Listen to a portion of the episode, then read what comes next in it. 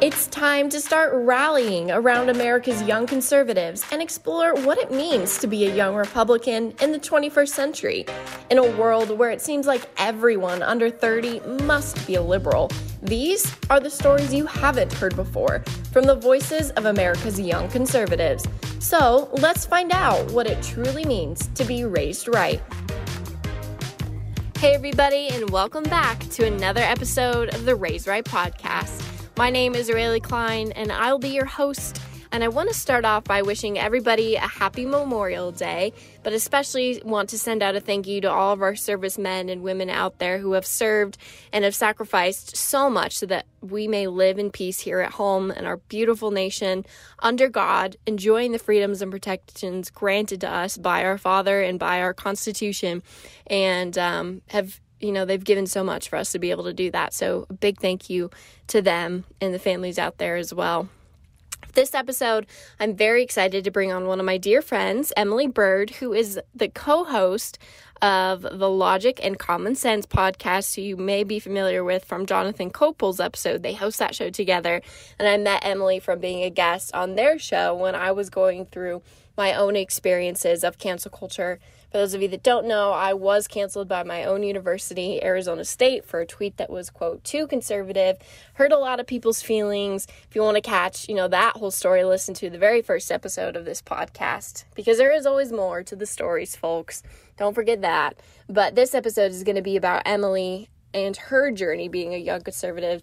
Um, a 22 year old from Louisiana. She started off in pre med and found out quickly just how liberal colleges are, right? That's nothing new or shocking, but it is kind of a revelation for those of us that come from conservative households and then get thrust into this echo chamber and have to figure out what to do rather quickly. So Emily got involved with the Turning Point chapter and has been doing some amazing things for the conservative movement out there and I'm very much looking forward to having her on to kind of share what she has been up to and the change that she has been initiating. So, let's bring her on.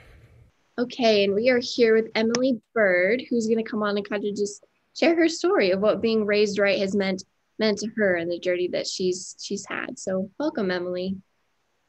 Hey, it's great to be here. I'm so happy to be on today. Perfect. So, why don't you just go ahead and tell us a little bit about you, how you grew up, um, if politics was a big part of your life growing up, just you know how you got into it.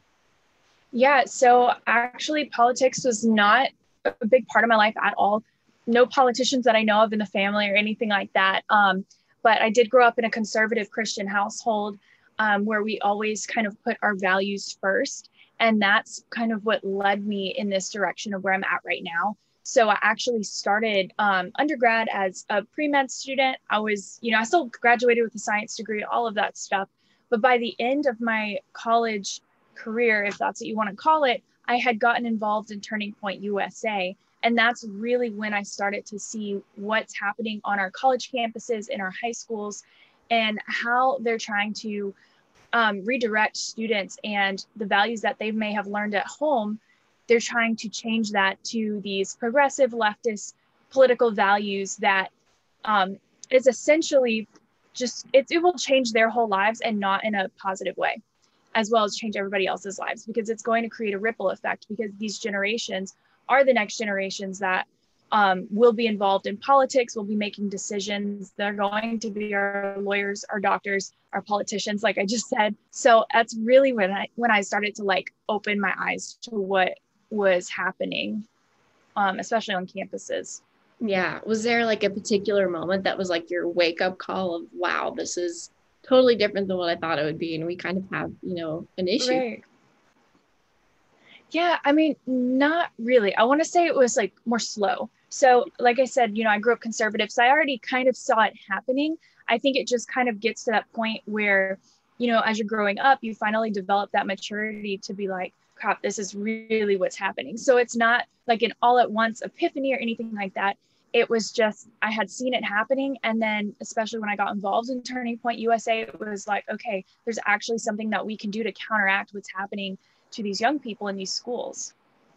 Yeah, so there's a lot of students out there and even kids today that grow up in these really strong Christian conservative households. And then when they hit public school or even all the way to college then they you know they become liberal. They they give into that leftist indoctrination. So how did you stay strong in your beliefs and kind of stay true to yourself throughout that whole time yeah i mean part of that i want to say is just how i am as a person. So during that stage of life unfortunately a lot of kids rely on their peers instead of their families. It's just part of growing up.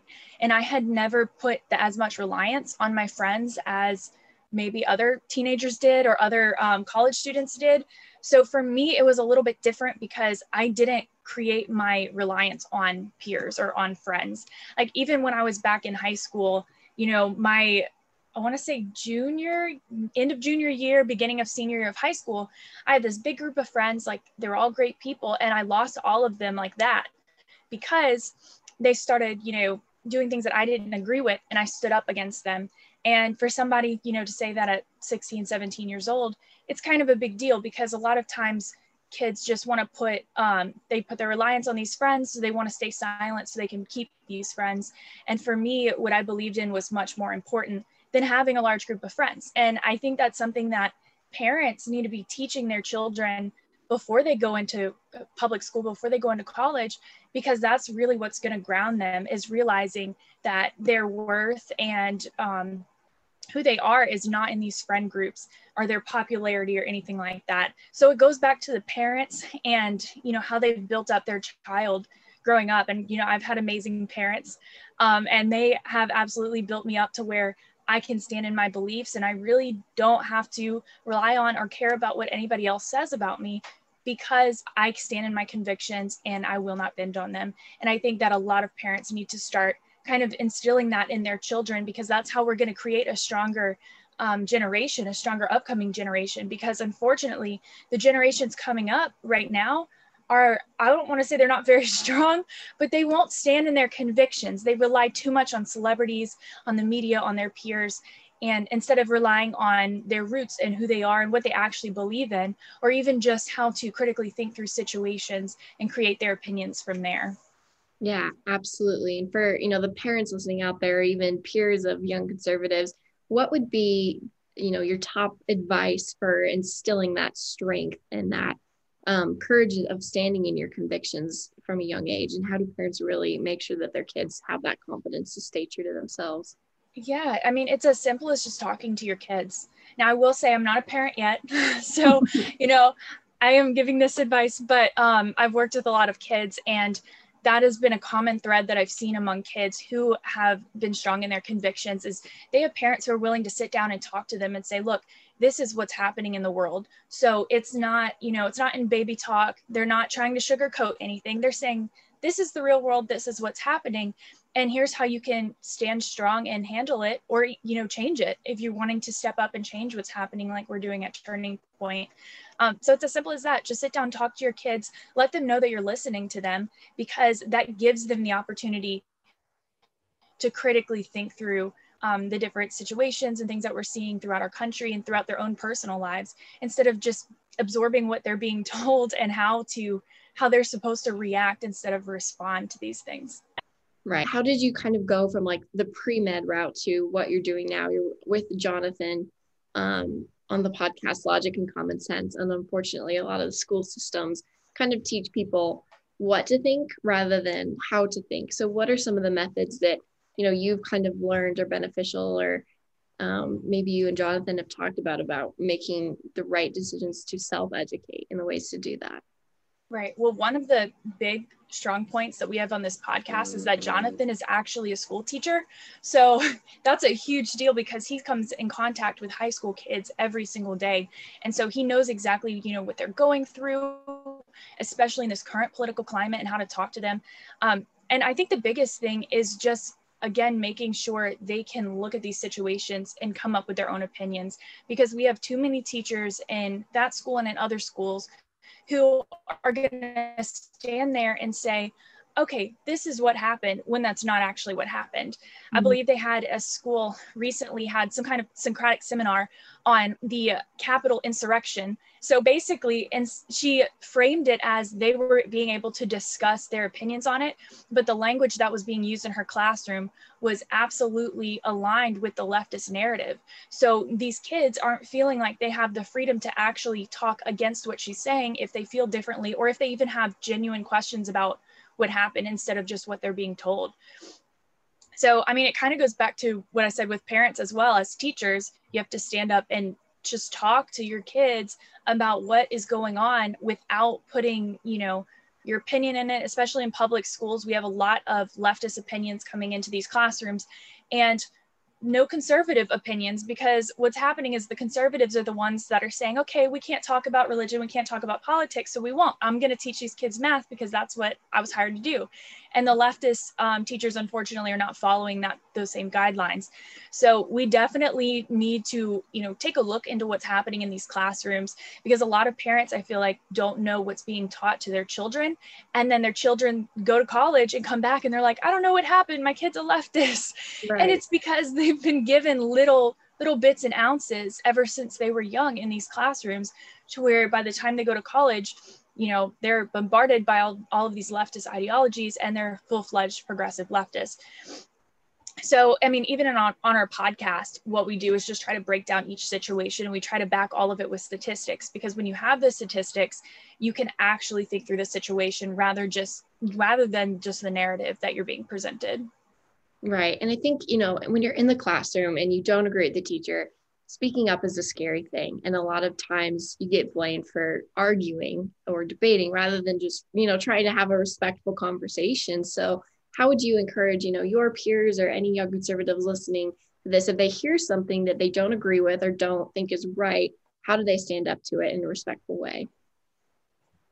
Yeah i mean i would just respectfully ask questions that they almost can't get out of, if that makes sense. So if they are talking about something that's just totally off and you ask an intelligent question that almost forces them to say the correct answer or forces them to say the statistic, you know, you almost put them in that corner to where they have to tell you the truth. They can't just rely on the narrative or the talking points that they have continuously said in the classroom. So instead of just telling them, well, I believe this, we'll say, why do you believe that? Or wouldn't this be this because of this? So it's more about asking those questions because not only are you going to be seen as somebody who's not fighting the teacher, but the other kids in the class or the other students are going to start having their wheels turn as well. And they're going to be thinking, oh, you know what, he might be onto something. So it's about asking those questions um, in the classroom instead of just meeting them with force. Right, absolutely. So, what are some you know great steps that you recognize in your own turning point chapter that turning point was taking to kind of combat this leftist narrative on campus yeah, so one of the big things that we do is tabling. It sounds super simple, but basically we set up a table. We have our posters and our stickers um, advocating for this country, for free markets, uh, limited government, different things like that. And just being there and talking to people and having these conversations opens up a whole new world for a lot of students because when they're on these campuses they um, they're basically entering an echo chamber of leftist ideology that's the only narrative that they're being told so when you have somebody set up a table that is pro limited government, pro free markets, they're like, wait a second, my professor told me capitalism was bad. So then they're either going to come yell at you or come ask you why you think capitalism is a good thing. And so it gives the students on these campuses, the conservative students, the opportunity to open up these conversations in places where they might not have been able to open it up beforehand. Absolutely. What's the response been to that from your own experience? Yeah, so I am based in Louisiana, and Louisiana, for whatever reason, has been super indifferent about a lot of things. It sounds strange, especially in this political climate where everybody's up in arms about everything. But um, a lot of times they'll just kind of see your table and be like, okay, and keep walking, you know, despite whatever their personal opinion is.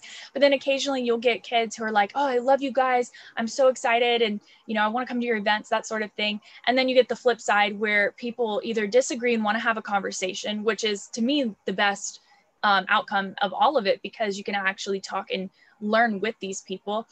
Um, and then you have the people who will scream and throw your stuff everywhere. You know, I had this past semester in the spring, I had a student come up, throw all my stuff off the table, and call me a fascist for advocating for limited government and free markets. And, you know, flicks me off, walks off, whatever. And I said, let's talk about this because I don't think you actually know the definition of fascism because what I'm supporting is actually the complete opposite. And of course, sometimes people don't want to listen and they just walk off. But after that happened, we had a couple of other students come over and they said, "Oh, what was that about?" You know, and then they're wanting to learn because they see this this thing blow up and they're like, "Okay, something's going on over there," mm-hmm. and then we end up having um, more conversations that way. So either way, it creates that conversation that needs to happen on college campuses, whether it's a good or a bad response. Um, but more often, we get good responses down here in Louisiana. Good. That's awesome. So, what are your goals for the future? What are you, you know, working towards and working on now? Yeah. So, um, right now, I am working on my master's degree um, and I finish in December, hopefully. no, I'm supposed to finish in December and I'm really excited about it. And I'm also working part time with Turning Point USA through the summer. And I officially start full time with them in August, covering the state of Louisiana. So I'm really excited about that. I'm excited to be on the team and to bring our conservative values um, back home, back to Louisiana, because overall we're a conservative state but then, you know, you look and we have a Democrat governor, or some of these different cities and parishes, like Orleans Parish, is very liberal. So it's especially going to be about getting into these um, liberal cities, these liberal parishes, and just promoting our ideas because I don't think that they're being promoted at all in those areas. So I'm really excited to take that on and to build up a conservative base here in Louisiana. That's awesome. So, from your perspective, what is the biggest battle or issue um, that we as young conservatives really need to be fighting against or for? Okay. Um, gosh, there's so many. um, there's literally so many. I think the biggest thing, and this is almost vague, but just getting people to be more open minded because I think this political culture has created a generation of people who say, if you don't agree with me, unfollow me now. That mm. so like, I hate that trend because what you're doing is you're creating your own echo chamber. You're saying to the world, I don't want to listen to anybody who doesn't agree with me. I don't want to listen to any other opinion. So I just want to cut you guys off right now and shut you down. That is going to be just the worst possible thing that could happen on campuses and in our country because one of the reasons that we've created so many solutions in this country and move forward so quickly especially being such a young country is that we have that dialogue going. We have people that we can get along with who we totally disagree and then come to a solution. But this younger generation does not want to do that. They want to shut it down and not hear any other opinion. So to me that almost reaches multiple different political and policy issues. It really reaches all of them. It reaches every single one because we can't talk about anything or make any kind of change if we're just going to shut down the conversation. And um, yeah unfortunately that's a trend right now and i hate it. And i think that as conservatives that's what we need to fight against. We need to say look I don't agree with you, but I can still be nice to you. I can still be your friend. And, you know, we almost need to be the bigger person in that scenario and show that there is another way. And you don't just have to be angry and shut people down because you disagree with them, because we're not going to move forward at all if we do that. Right. Absolutely. I love that. So, obviously, one of the d- dangers, if you will, you know, of the liberal indoctrination are the super left leaning students that understand it, they support it full fledged, and they're, you know, just as strong as we are in their convictions but I think what's even more dangerous are the students who A, just don't care about politics or really don't understand it at all. So, how do you try to open that dialogue and, and get them to care about it or at least try to understand it when they don't have any interest at all? Because those are the ones that really kind of get swept away by this this left wave because Absolutely. they don't care. Right. Well, and not only that, I think that this is something conservatives could really work on, but the left tends to pull out the heartstrings, and conservatives, we try to be a little bit more, we're like, oh, we're logical. This is where the facts are, which is great. But the left is really getting, you know, they're tapping into the emotion of these students and they're saying, okay, well, if you really care about people, you would vote for this, this, and this, even if those policies would not even help the people that they're talking about. And unfortunately, conservatives really need to step it up and say, no, look how our policies will actually help these people because we do care about them, even though we don't maybe show it as much um, from like a politically p- political party standpoint. Mm-hmm. I think that that is a big thing that um, you know we need to be working on as conservatives. Spark those conversations with the people that that just don't care and get them to yeah absolutely. It's just tapping into that emotion you know because and really just connecting to something that they can relate to as well. Mm-hmm. so even if they're not you know as connected to di- the different communities the different minority communities that the left typically taps into you could connect it to something as simple as you know taxes.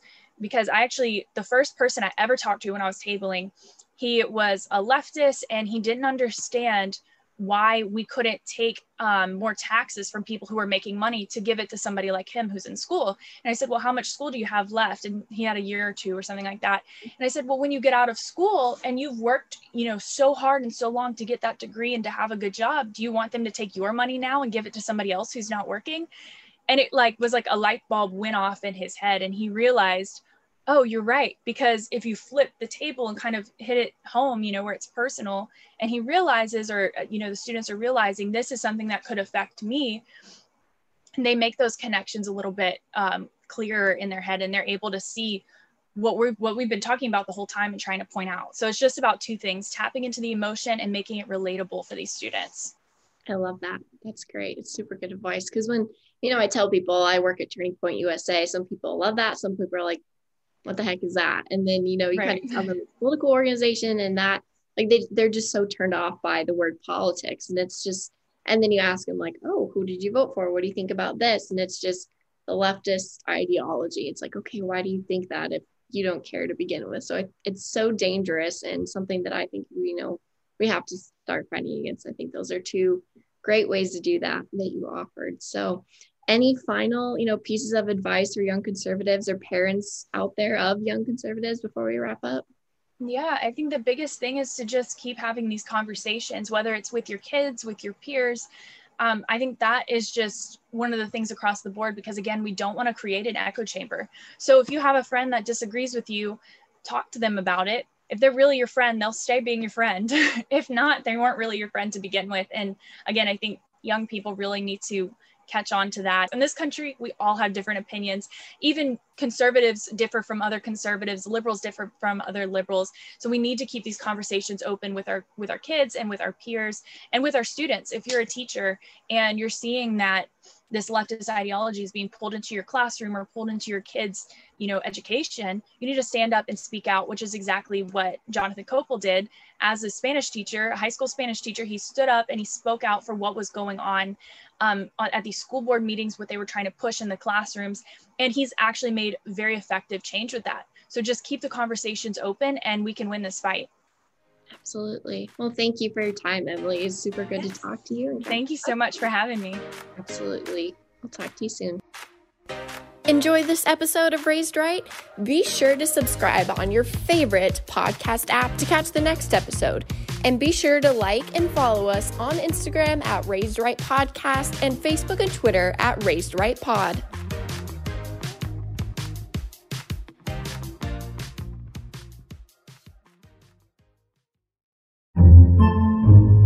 podcasts by Federated Media.